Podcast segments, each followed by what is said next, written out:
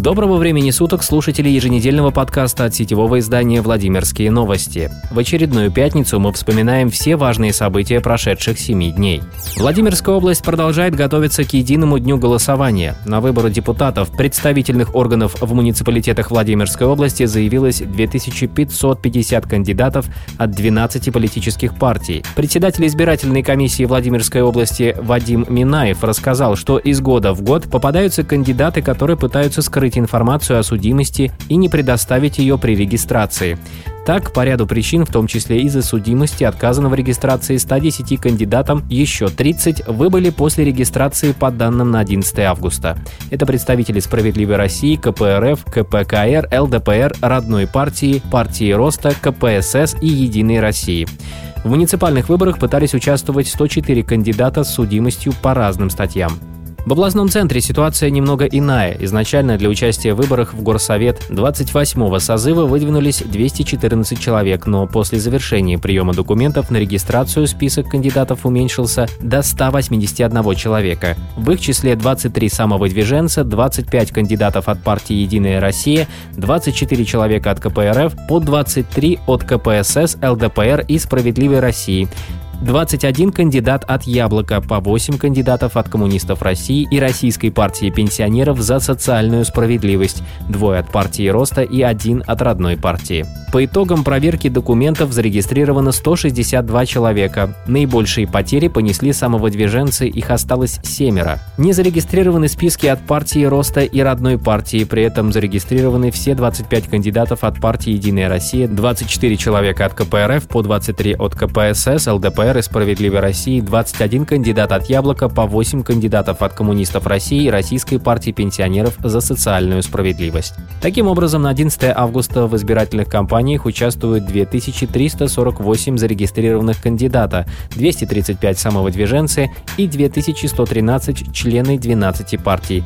Напомним, в этом году выборы пройдут 13 сентября, а во Владимире в три дня с пятницы 11 сентября по воскресенье. В избиркоме оговорились, что процедура выборов будет такая же, как при голосовании по Конституции 1 июля, с соблюдением всех санитарных норм. Будут социальные дистанции, масочный режим, антисептики и коврики на входах, в областной столице в рабочий день учеников попросят покинуть учебные заведения, в которых будут располагаться избирательные участки.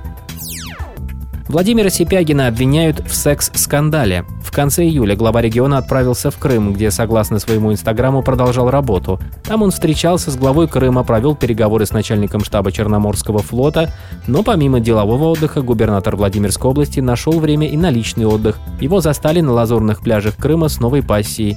Девушка Елизавета Игнатьева якобы работает помощником Всенародного, но оказалось, что из подчинения Сипягина она уже уволилась. Она трудоустроилась помощником к Сипягину Корягину в конце марта 2019 года.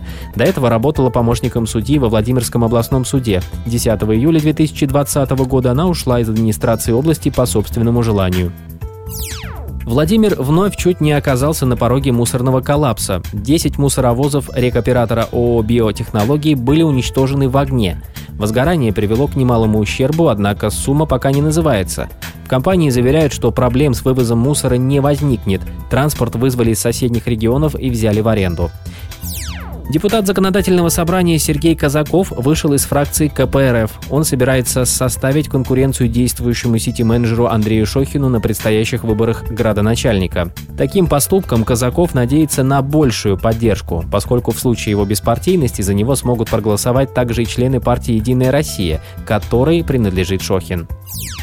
Суздале найдено древнейшее украшение XII века – редкая подвеска колт до монгольского времени, украшение, которое привешивалось к парадному головному женскому убору. Подобные колты известны в украшениях из богатых древнерусских кладов XIII века, но в Суздале такая подвеска найдена впервые.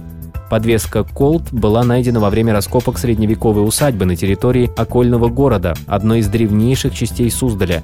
Оборонительные укрепления которой были возведены в середине 12 столетия. Благодаря археологическим исследованиям установлено, что эта территория до формирования на ней городской застройки использовалась в сельскохозяйственных целях. В самых нижних горизонтах раскопа археологи обнаружили слой средневековой пашни. В процессе работ стало понятно, что усадьба погибла в результате пожара. В одном из подполей был расчищен мощный слой древесного угля и золы со скоплениями горелого зерна, в котором были найдены многочисленные фрагменты обожженной глиняной посуды, бытовые предметы, ключ, замок, ножи, дверные сундучки наручные петли, керамический крестик и серебряный колт. На этом наш подкаст завершен. Спасибо, что были с нами. Остальные новости вы найдете на страницах newsvladimir.ru. Всего вам доброго и берегите себя.